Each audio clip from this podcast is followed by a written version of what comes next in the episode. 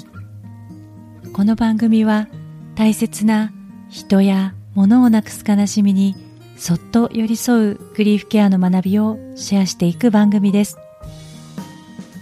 グリーフケアにまつわる本やエピソードをご紹介し一緒に考えたり感じたりしながら心の中で涙の種を大事に育てていくようなそんな時間になれたら嬉しいです。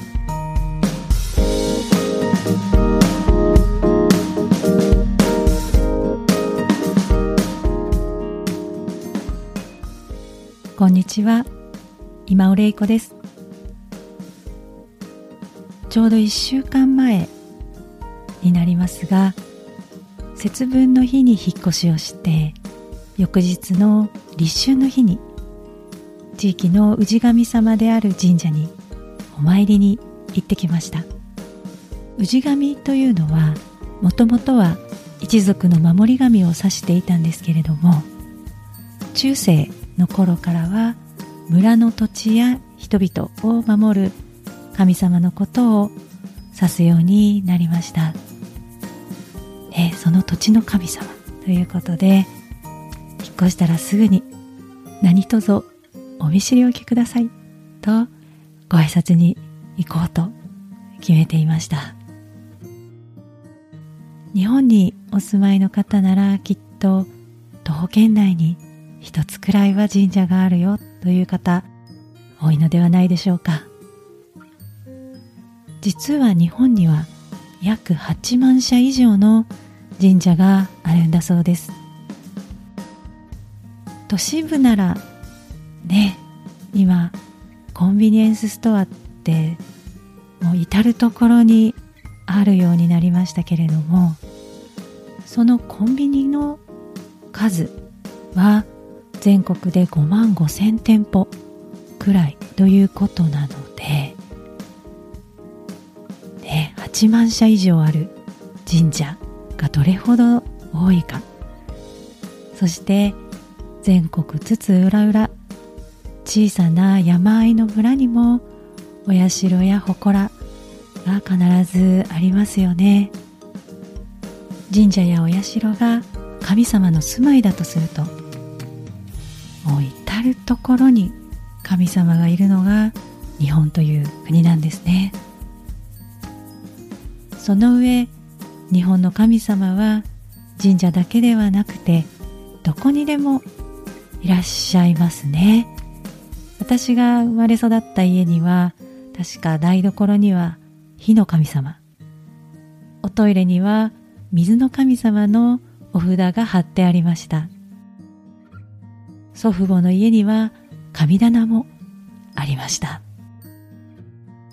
暮らしの中にきっと神様を感じながら生きていたんだろうなと思います。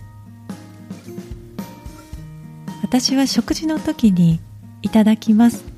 ごちそうさまでしたと手を合わせる行為がとても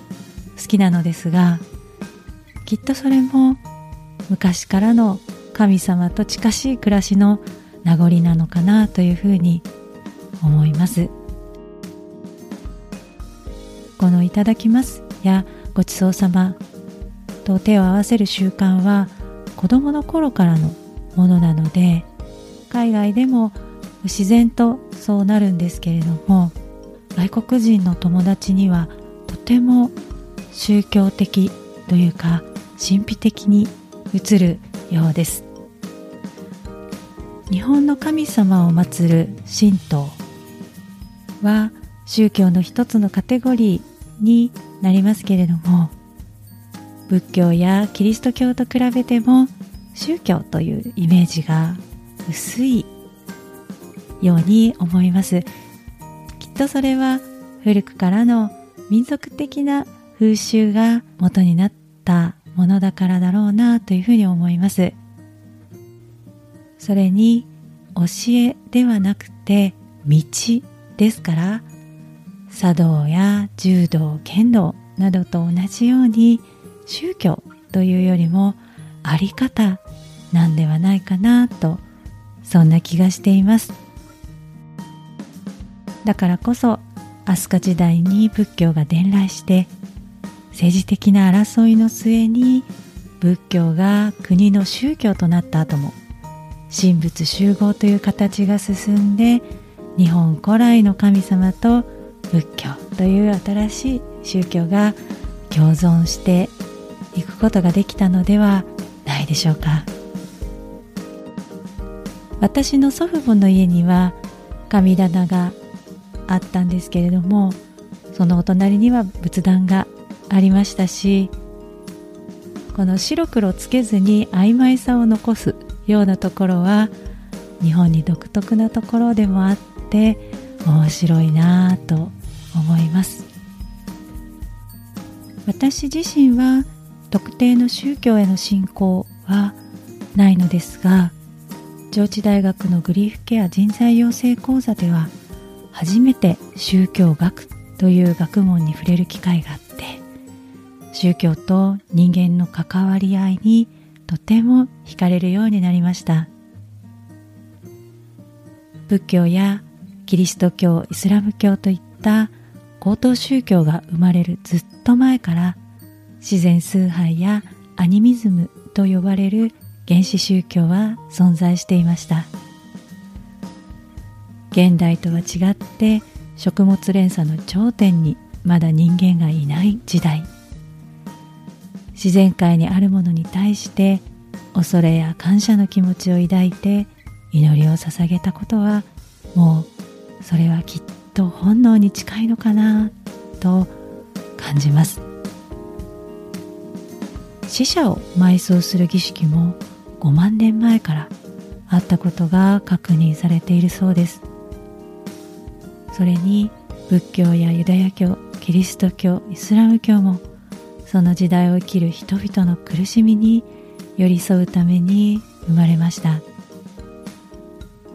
グリーフケア研究所所長の島園進先生はグリーフケアの学びの中に宗教学がある理由についてこのようにお話をしてくださいました。人類がグリーフやケアにどう向き合ってきたかを考えると宗教との関わりが非常に深かったと思われます。でもグリーフケアの研究は歴史的にはフロイトから始まって精神医学心理学のルートで考えられてきました。文化的な側面は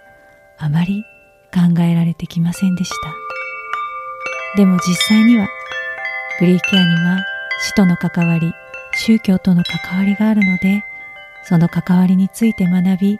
考えることが非常に重要だと考えています。特定の宗教への信仰があってもなくても、生活や文化の中に浸透した宗教的な考え方はきっと誰もが持っているもので、それはその人にとってとても大事なものなんじゃないかなと思います。もし今日聞いてくださって自分の住んでいるところの氏神様ってどこって思われる方がもしいたらご近所の方に聞いたりあとはインターネットでも調べられたりもします。もしどうしてもわからない時は神社庁というものがありますのでこにお電話をすれば教えてくれるそうです。もちろん神社に行くのに理由はいりませんから氏神様でなくとも最寄りの駅までの道にある神社にふらっと立ち寄ったり週末にゆっくりそこまで歩いて気分転換をしたりそんな風に暮らしの中に取り入れてみるのもいいかもしれません。